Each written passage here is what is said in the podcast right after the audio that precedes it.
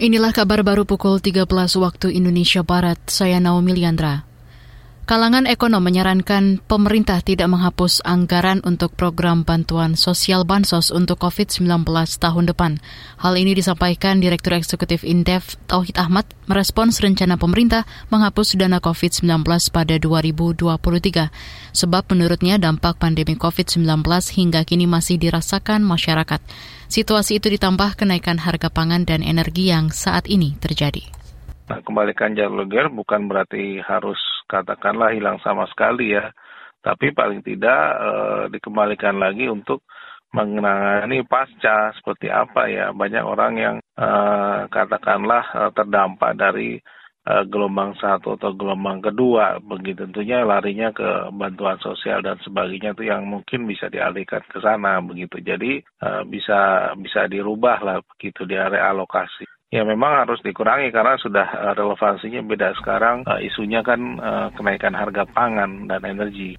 Direktur Eksekutif Indef Tauhid Ahmad menyebut rencana pemerintah menghapus anggaran pandemi sudah relevan dengan situasi COVID-19 yang mulai terkendali.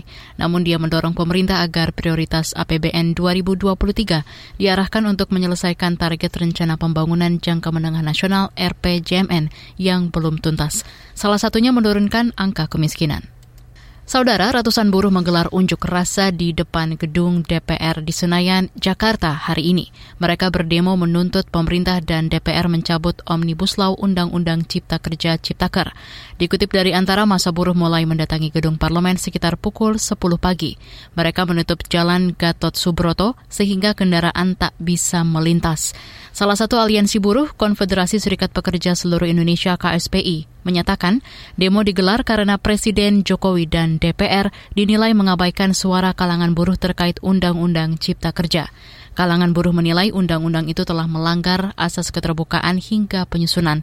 Sebelumnya, Mahkamah Konstitusi MK memutuskan Undang-Undang Cipta Kerja inkonstitusional bersyarat.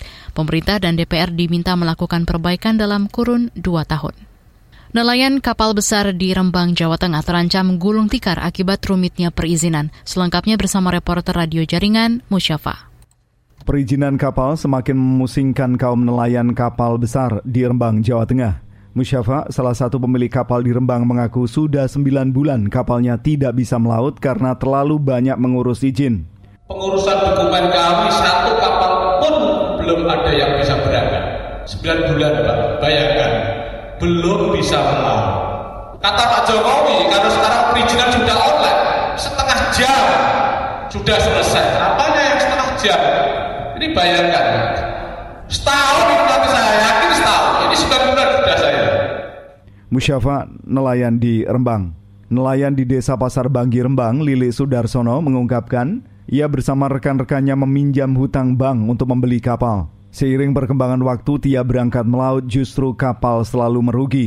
Tidak sesuai dengan pikiran saya, kapal saya pakai berangkat min 100 juta, kapal saya pakai berangkat min 50 juta,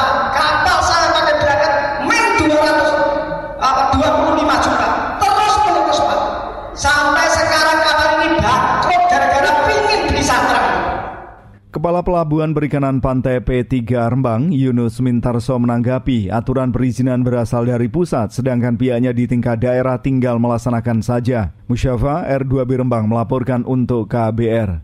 Demikian kabar baru KBR, saya Naomi Liandra.